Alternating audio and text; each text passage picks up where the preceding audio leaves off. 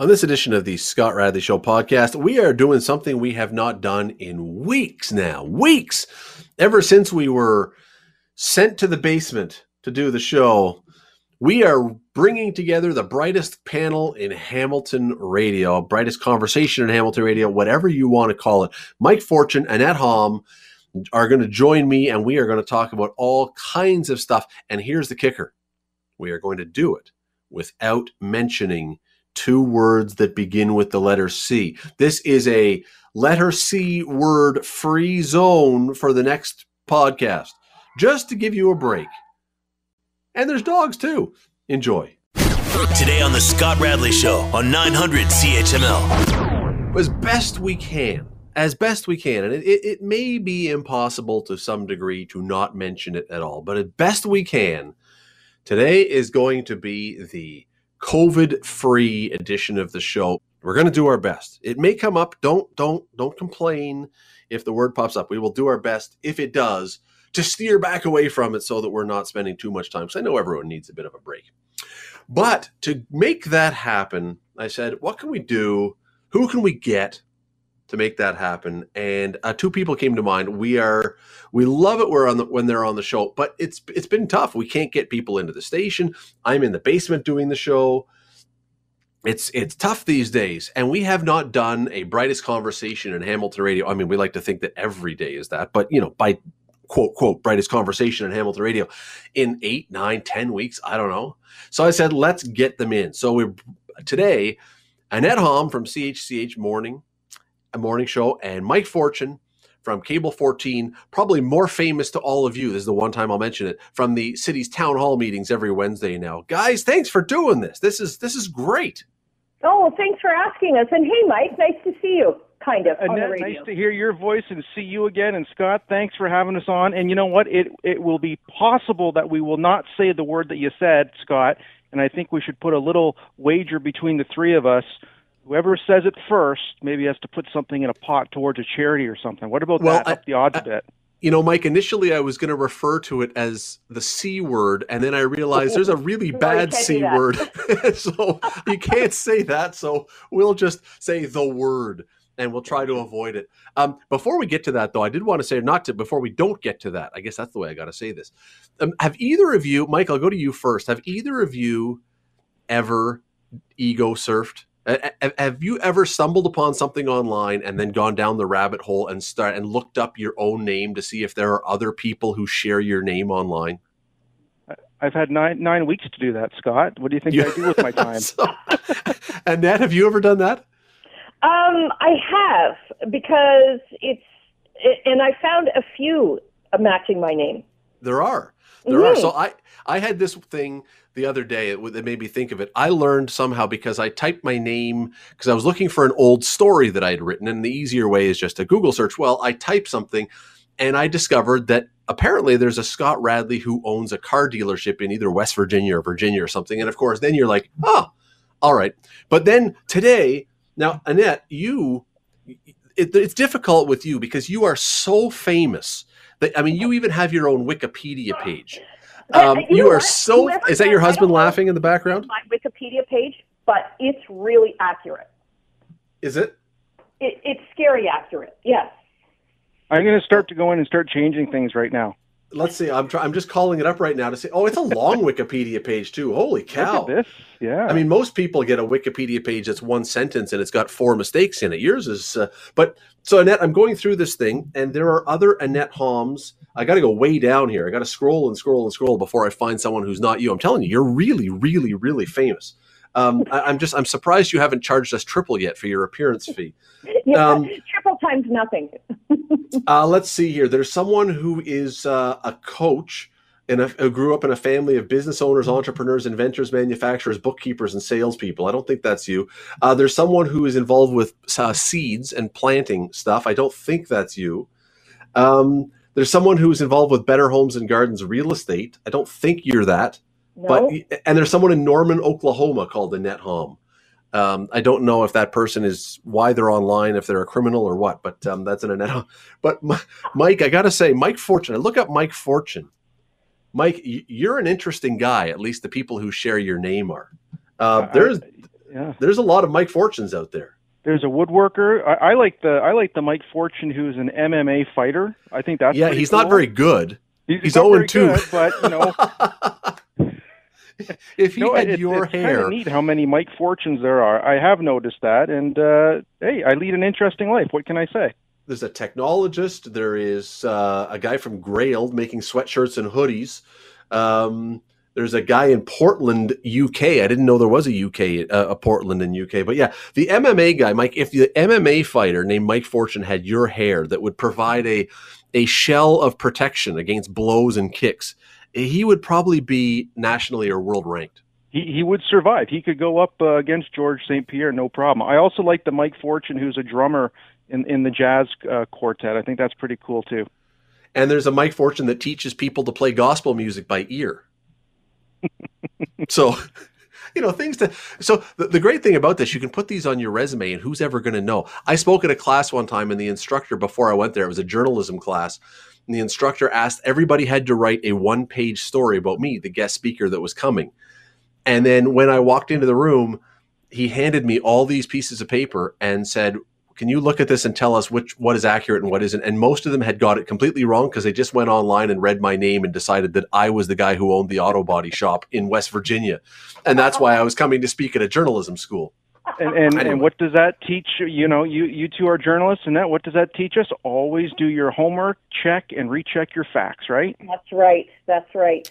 Never assume because if you assume it makes well you know what it does it makes you a blogger uh, anyway i'll move on from that oh. you're listening to the scott radley show podcast on 900 chml usually i would say in studio with annette Hamm from chch and mike fortune from cable 14 and the city's town hall meetings every wednesday the star i will say of the town hall meetings those other people pff, mike fortune is the reason people tune in anyway, thanks. I, I, don't think that's the case, but thank you very much. well, well, I, am saying it's the case, and the other ones can fight me over it. Um, okay. Annette, today is a really uh, significant day, and I think everybody knows this. I hope everybody knows this. Today is VE Day, 75th anniversary of VE Day. Uh, do you think people know in 2020, do you think people know enough about VE Day and what it is and what it stands for and all that? Or do you think that we have started to slip a little bit in the number of people who could tell you much about it? Uh, interesting. We had a great interview on from the uh, from one of the historic directors from Juno Beach Center on the on the show today, and and he had great facts that I didn't know about. Um, but yeah, I I I wonder how many how many kids learn it, learn about it in school? I think they do. I mean, I think they learn. Uh, my, but the, well, maybe I shouldn't say learn. I think they are taught. I think it's presented to them. Uh, my question is, Mike, do you think that people in 2020 who are in school. And i'm not i'm not bashing millennials or gen whatever they are now but do you think that it's of interest to them? Because it's a lifetime ago. It's it's two life it's five lifetimes ago. It's not probably seeming to have much relevance. Do you think that do you think that kids now and even young adults now really get what it's about? I think kids are understanding more and more about remembrance day because we know that's celebrated every november um, but when it does come to, uh, you know, May 8th and what VE Day stands for, I don't believe that is talked about and discussed as much. I'm sure if the kids were in school, there might be a brief mention of it um, over the announcements. And, and I've felt for quite a while now that we as a country don't do enough to to really honor and celebrate those who choose to serve our country. And these are discussions that I think should happen on a more regular basis, and it does start uh, at home, but then it should also be followed up in the classroom, I believe. Yeah, I you know I, I was watching now. This is not a, a, a, VE Day thing, but it ties into it. Uh, back on Christmas Eve, and I didn't even I'd never known this before, but there's a cemetery in the Netherlands. Maybe you guys have both heard about this. It, it was new to me, and I'm going to mispronounce it, but the uh, Groesbeek uh, Second World War Canadian cemetery, and every Christmas Eve, the 2,300 or whatever it is Canadian graves that are there, they put a candle on each one, and then the whole town comes out. And it's it's unbelievably moving, and, and people in the Netherlands clearly take this day way more seriously than we do. I just don't know how something like this, w- w- when you have visuals like that, and you have we have many Dutch people in this area for whom this day is monumentally important in it. I just, I, it's always struck me that this one kind of slides by unless you are older. It just seems like one of those days that just, nah, it, it may get mentioned, but certainly we're not spending a whole lot of time on it. Mm-hmm. I've been to uh, Menin Gate in uh, in Belgium too, which is and, and they do a ceremony every single night. All year? With yeah, every every night of the year, and it is. I've I've had the honor of being there two nights uh, on different trips. It's amazing. And what do they do? And and it's great. So they basically everybody uh, there's um there's like an arch, a, a memorial arch, and and people gather. So you've got tourists coming in. You've got always lots and lots and lots of students, and typically students from around the world. And then locals come and they have um, like wreath laying ceremonies every night, and it's really moving. And I'm I'm encouraged by that to see both times that I was there how many young people were there. Yeah, Mike. I mean, I suppose the positive from this is that if we don't have as many people who are paying attention, uh, it probably means that we are further and further away from having our people, for the most part, in the line of fire. We do have military people, of course, in Canada, but not everybody doesn't know someone whose kid died in a war. I mean, that's a positive, I guess, right? I mean, it's it's you still want them to remember, but that, that's a bright side to this. Oh, by all means, and and the way things are going right now, and I think during this time that we're all able to spend a little bit more time to sit, reflect, gather our own thoughts uh, is a good opportunity to to envision that and to be thankful for where we are. And we can get through something like this and because we we we should study and, and be more aware of, of what is going on. And yeah you know the fact that we're very fortunate that we know very few people that have been to to a war I, I guess is good. But we don't want to lose that history it's on the internet, it's on YouTube, it's in books. There's no excuse why it can't still be talked about and discussed uh, on a on a more regular basis. Yeah, I you know they had the um the very tragic uh, helicopter crash this oh. week or late last week with the Canadian Forces people on it, and yeah, there were still people who were lining up on the Highway of Heroes, and that's inspiring to see and and heartwarming to see but it's I, I, don't think any of us can understand like that happens and we go wow that's you know six people. I think it was six or maybe five or six whatever it was. And now imagine that was every hour that and, and I, I just don't think we can grasp what that means and the comprehension of that for, for those of us who are under a certain age and maybe that's why mm-hmm. this kind of day slides by. You're listening to the scott radley show podcast on 900 chml we're talking about VE Day and whether or not people remember, or whether or not we remember enough, or whether not we whether or not we know enough about this.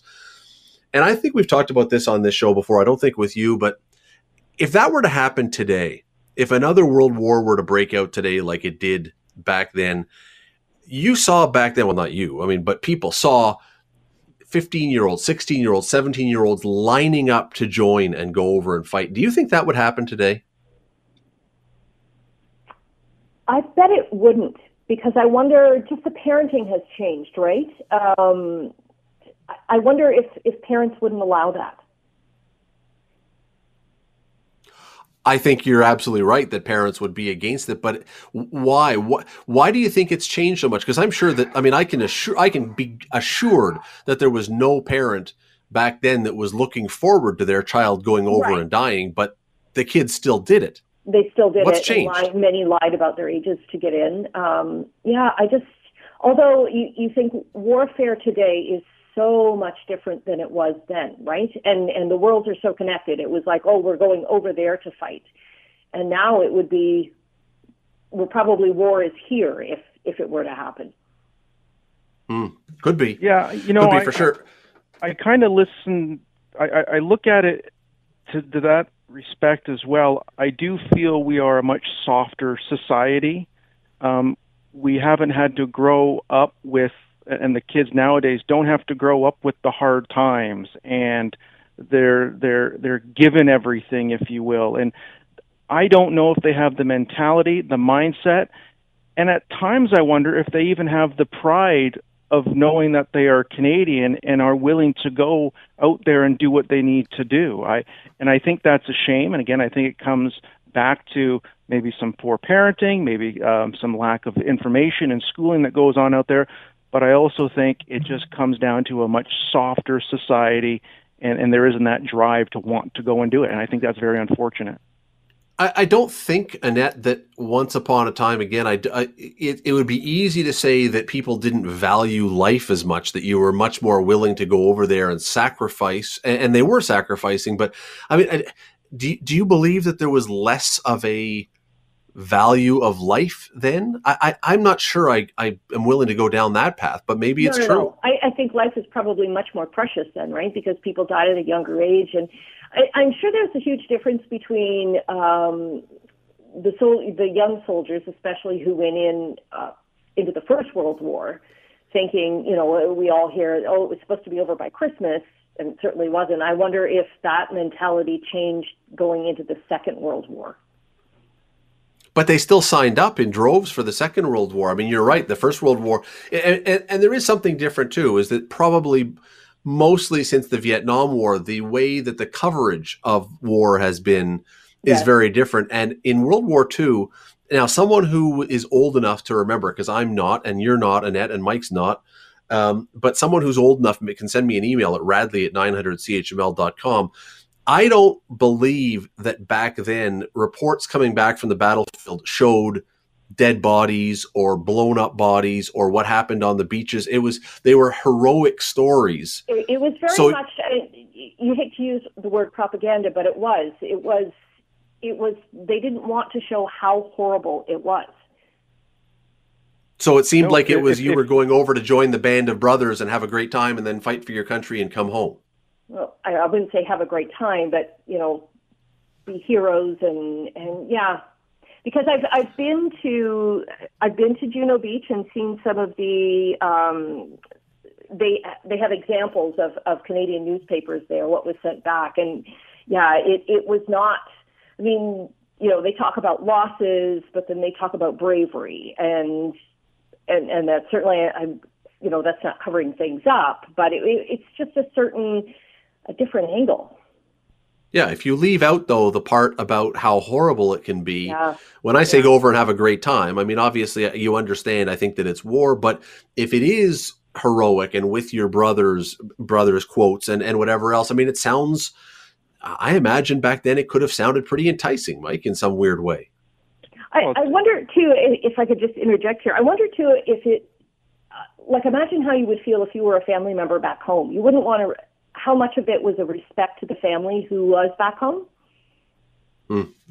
Yeah, and, yeah. and, you know, we, we look at our, our friends down uh, south of the border there, and, and look how that was promoted for them to, to go. Uncle Sam wants you. It was posters everywhere. It was you're doing this for your country, and I don't know if that mentality. I don't know if that would we get the same type of steam going here if that really truly happened. Um, unless, of course, you were here's your age. If you fit, you have to go through and and kind of like what they did. So, I, again, I just think we look back, and I love your point in that in regards to how families nowadays probably wouldn't want their their kids to go either. I, and we got to take a break here, but it, there's one other thing to this, and that is after 9 11, you saw in the States when everybody rallied around the flag basically and circled the wagons and everybody was ready to go and take on whomever. Now, you know, that passes, of course, and then people get divided on this and that and the other. But if somebody attacked here, I think you might see a lot more people willing to sign up than if it was a war on the other side of the world mm-hmm. again. Exactly. And where it's distant. If it's if it's something where they've come to your doorstep and attacked you, I think you might see an awful lot of people actually do it. But I again, we got to go. But I think you'd have a very hard time if you if you played out the battles exactly as they were going to be in World War II and said we want people to go to France and Belgium and Netherlands and everything, I, I think you'd have a hard, hard time I don't think you'd have now. 15 and 16 year olds though going nowadays. I think you'd have uh, more the early. well, you'd have to get mom and dad to sign pieces of paper, and I don't see that happening either. You're listening to the Scott Radley Show podcast on 900 CHML. For those who don't know, Um, if you were to scour the countryside from here to wherever, you will never find a bigger Disney fan than Annette Hamm, um, who goes regularly oh, no, down the guy to Disney. living in my house is is a bigger fan than I am. All right, so you're one and one A. Um, but I mean, uh, we're not talking about. I, everybody knows what's going on right now. When it reopens, are you going to be comfortable going down there? Because you go often, reasonably often. Are you going to be fine to go down, or does, has this feeling of that, or Wonderland, or Universal, or anywhere people go, has it changed? I when they do reopen, we're going to go. Um, we have a trip planned for October, which we hope is still in place um, because they take such precautions. I remember being there at, at Disney World. It, it was just a few weeks after 9/11, and I couldn't believe the security that started then. And now that security is is even has been even more heightened over the years, and it's just become oh, that's a, a normal thing now. You get everything checked before you go into uh, into the parks. Uh, I, I'm sure they're going to take more precautions than are needed, so I don't have a problem going. Mike, if you were going there, or if you, if, you know, summertime, if they were to open Wonderland or whatever else, would you would you be comfortable going, or is it now burned into your brain that I now have to be away from people? You know, sitting back and reflecting, and uh, we, my wife and I, we've talked about this. We are probably going to be a little more cautious at this point until we know that there is a, a vaccine out there. I don't want to take any chances. We have some family members that uh, are susceptible to to um, if they were to catch this. So we don't want to take any chances. And I don't think we. I, I'm watching all these Blue Jays games. I'd love to get to a ball game, but sitting amongst fifty thousand people for three hours, it's not really doing it for me right now, Scott. So we'll we'll probably hold off for at least until 2021, I think.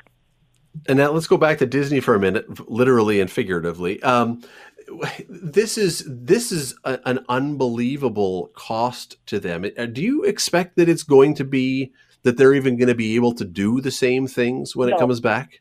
No. Um, and I don't mean I don't mean safety or security. I mean entertainment wise. No, not for the first.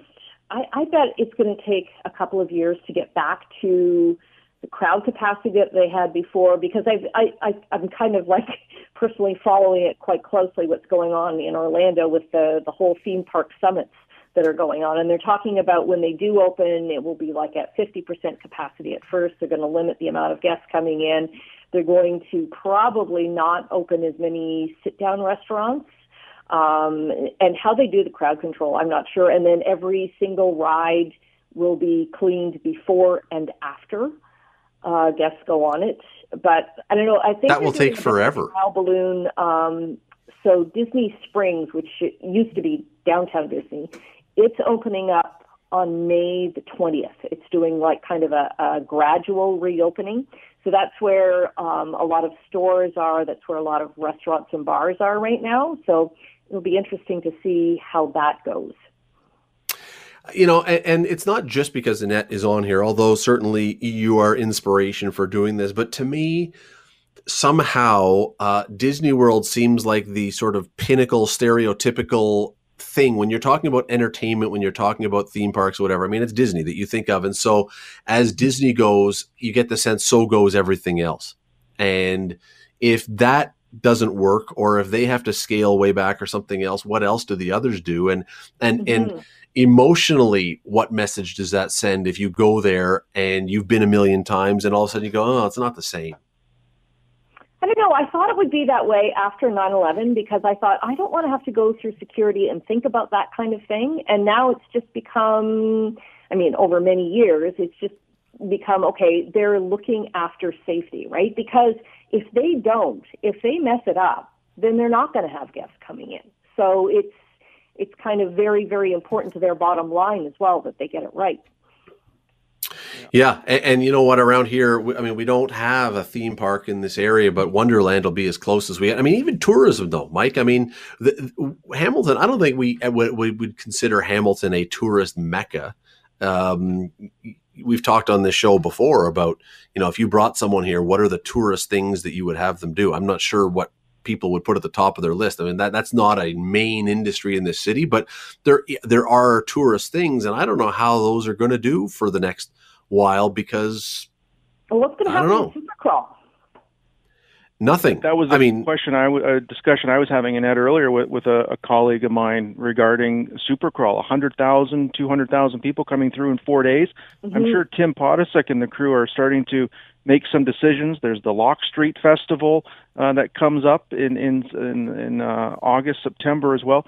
So many things. Why don't we see what's happening with the Bulldog, so on and so forth. So and, and you talk about what's going on here waterfalls that's a huge reason why yeah. people come to yeah. hamilton and they've all been shut down. You're being ticketed. Will they eventually slowly reopen? We'll see what happens after this weekend, after some of the trails have been opened, and if waterfalls will be open down the road. But again, I think people just have to be cautious and smart. And Paul Johnson said it today. I believe it was Paul or Mayor Fred. If you see a crowd, back off for now. And to your point, I think Disney, if if there is someone to watch and how things are done, Disney sets the bar extremely high, and I think a lot of eyes and businesses will be watching how Disney reopens, how they do it, and their phone lines will be flooded with uh, with suggestions. I, I, will say as we go to break here, um, the one good thing about all this, uh, no idiots have fallen into the waterfalls lately, so we've had no rope rescue. So I suppose there's a silver lining for everything. You're listening to the Scott Radley Show podcast on 900 CHML everybody in their home. I think Annette said she was going to be at her kitchen table, and I don't know where Mike is, and I'm in my basement. Um, hey, technology is wonderful, Annette, until.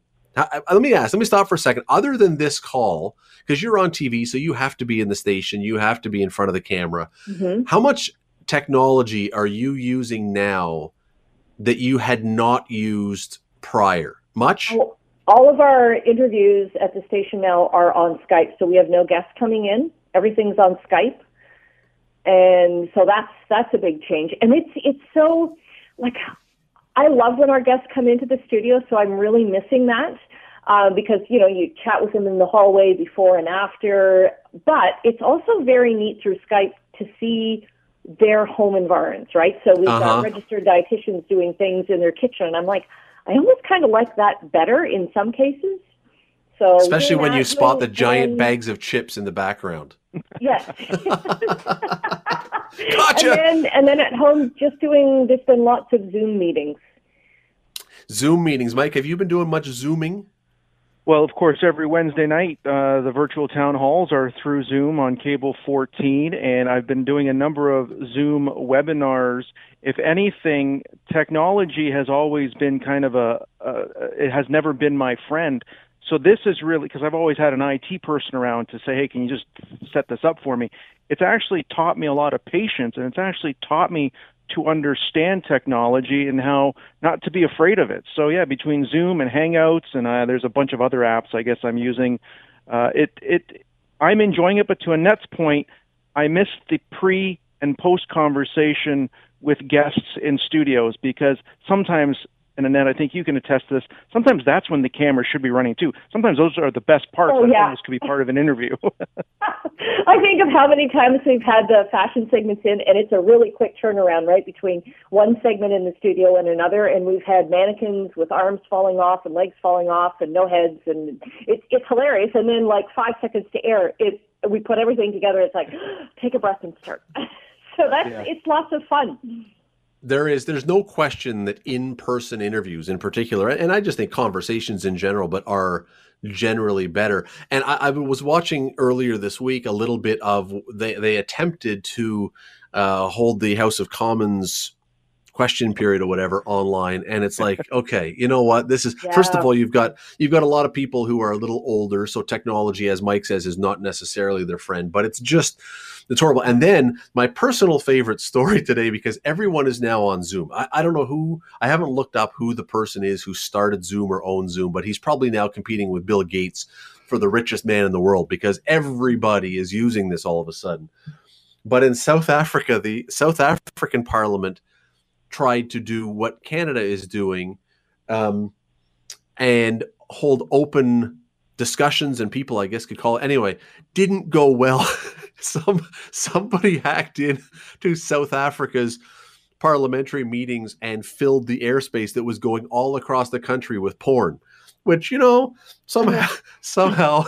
Um, yeah, I, I can understand how embarrassing that is.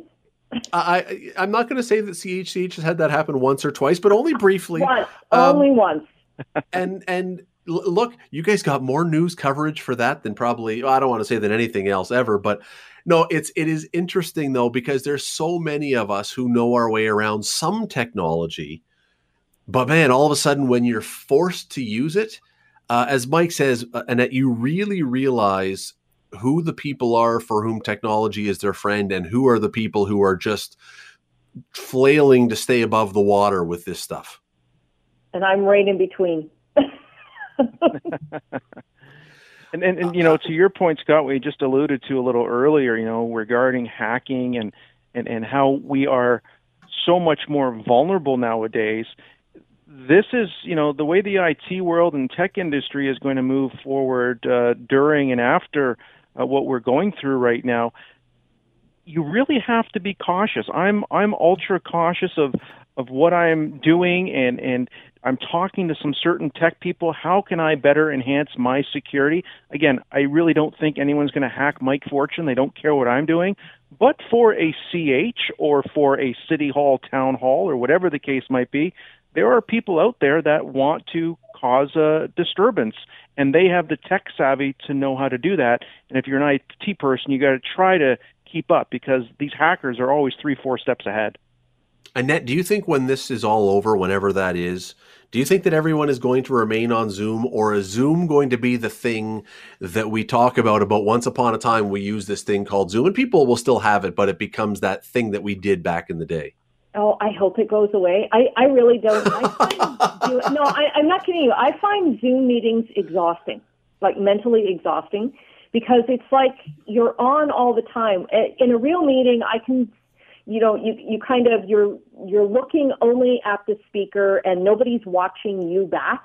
But on a zoom meeting you don't know who's watching you who should i look at what should i do yep. and you feel like you're always on when you're and in a real meeting. visible at a meeting then it's it's like well yeah of course you're going to behave yourself but it's you know i i just i find them so mentally draining and in a real meeting, Annette, you're probably wearing pants, which you may not be doing in a Zoom no, I'm always so, wearing pants. Although I'm wearing sweatpants right now, it's awesome.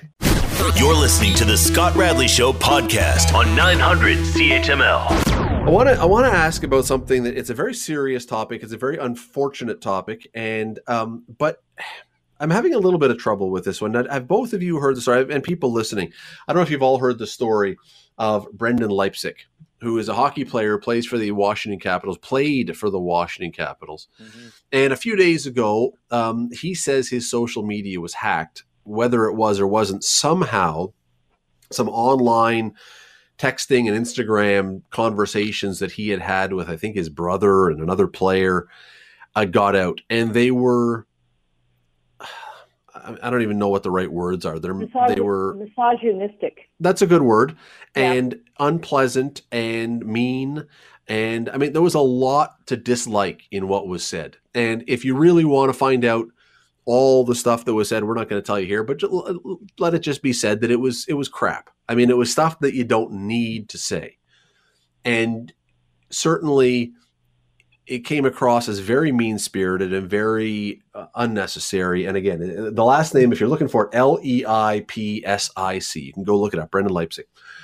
So here's the thing in response to this, and the stuff was garbage, and the stuff was, as I say, I mean, pick whatever word you want. But in response to this, the Washington Capitals have announced that they've terminated, they've they've severed ties with him and, and gotten rid of him. And Annette, while I don't condone what he said in any way, and what he said was garbage, and all that kind of stuff. I the one problem with this I have is I I, I really do have a tough time ending someone's career by words they said, even if you hate those words that I, I, I become very skittish when we start telling people what they can and can't say, even if the stuff is crap. Where do you stand on this? Oh, he represents the team. That doesn't represent the team's values. I agree with the Capitals waiving him. Even though okay and, and i understand that position for sure i mean if you said something you represent chch and so That's right, I'd be gone.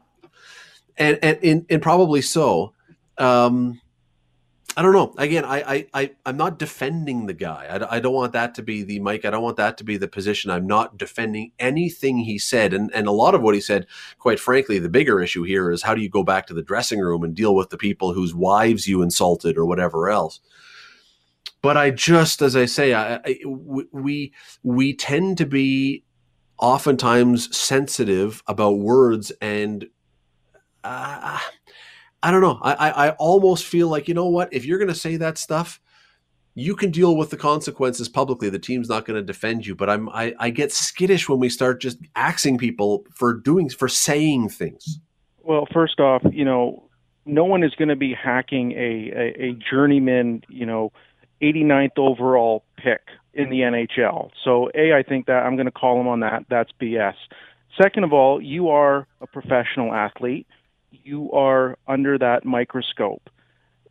Thirdly, you always have to be aware and cautious nowadays that at any given time you are being recorded, you are being uh, your screen saved, anything you are being done.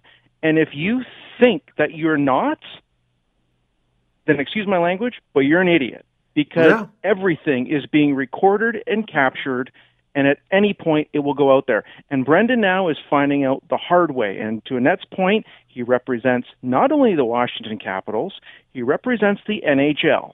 And I know that if Annette was to make comments like that, or you, Scott, or I, our employer has the right to say, you're out of here. Because guess what? I've signed a code of conduct. I've gone through company training knowing what is and isn't acceptable from my employer. And that should be no different than an NHL player. Now, Will I have a chance maybe to reapply at other jobs? Quite possibly, but maybe it will follow me. That's a chance you take. Always assume you're being recorded and things will leak out. And that I I mean I agree with that 100%. And I look I, I have a I have a 21 year old son, a 22 year old son now. He just turned 22. Um, and we've had this discussion numerous times over the years because he's of the social media generation. As Mike says, what you write down lives. It lives forever. People will find it forever. And that the, the the where I'm struggling with this though is not again not defending anything he said.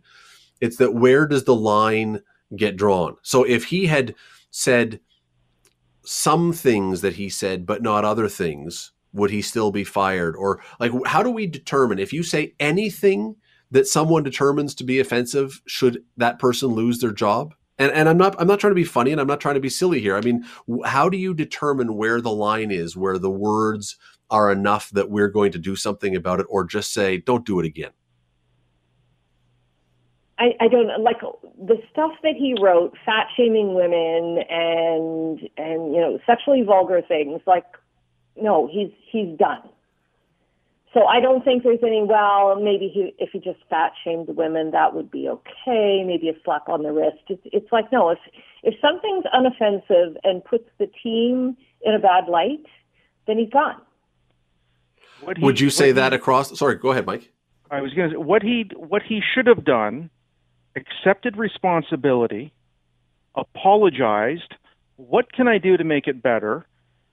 I'm going to volunteer my time. I'm going to give up a portion of my salary to a charity X, Y, and Z, Mentor Action or whatever that might be.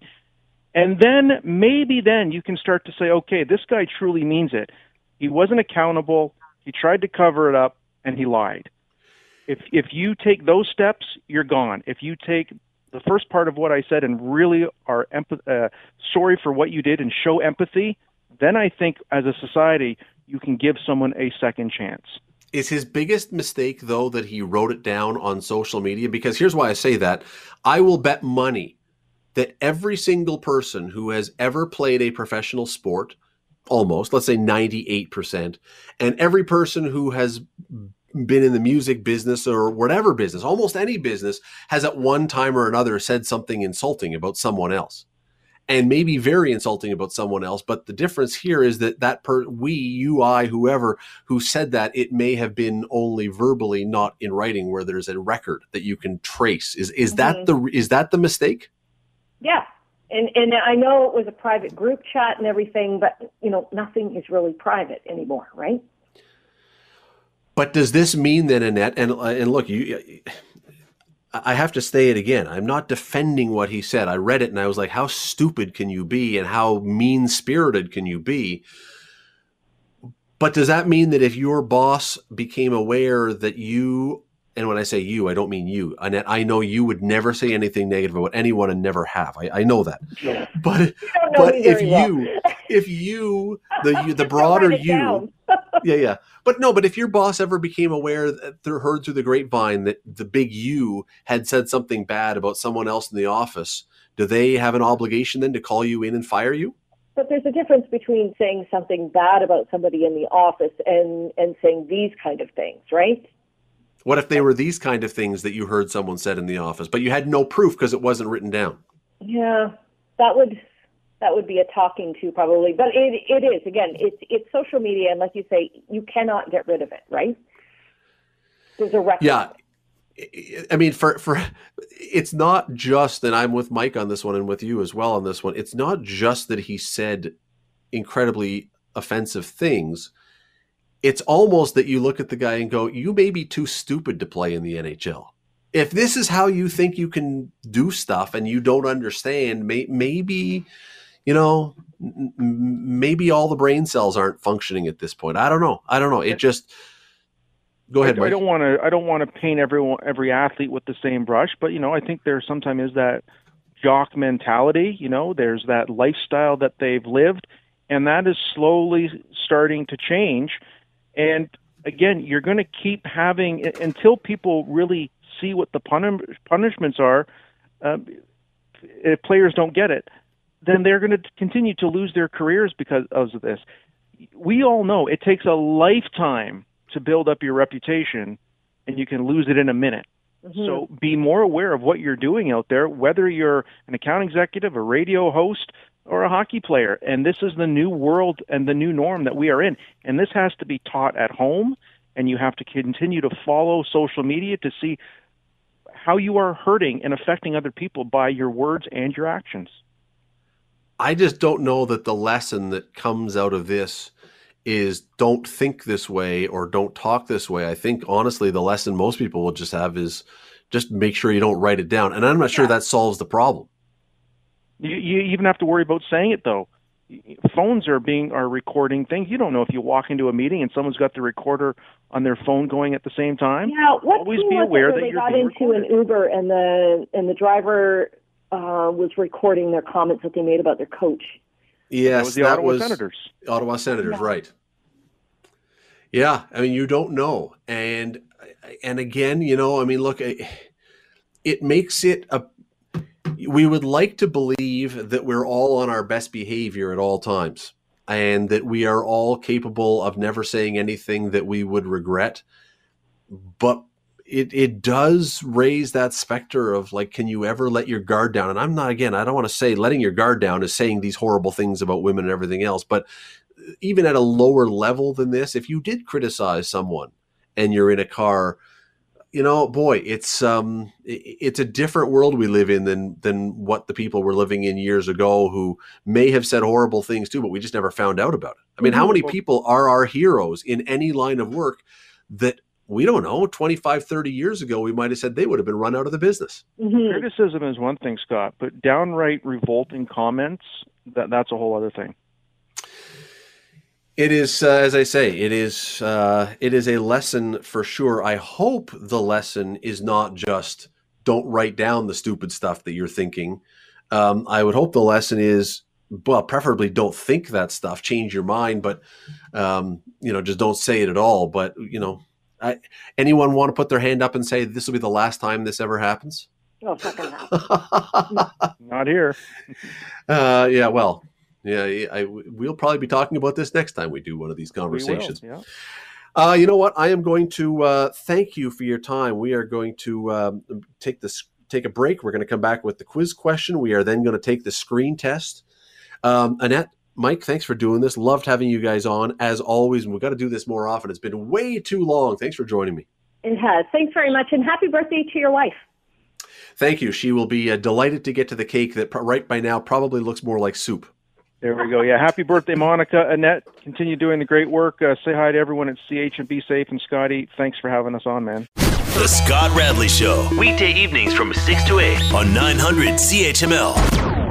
The Scott Radley Show podcast is available on Apple Podcast, Google Podcast, and wherever you get your podcasts. I'm Scott Radley. Thanks again for listening, and do not forget to subscribe to this podcast. It is free. You will never miss an episode.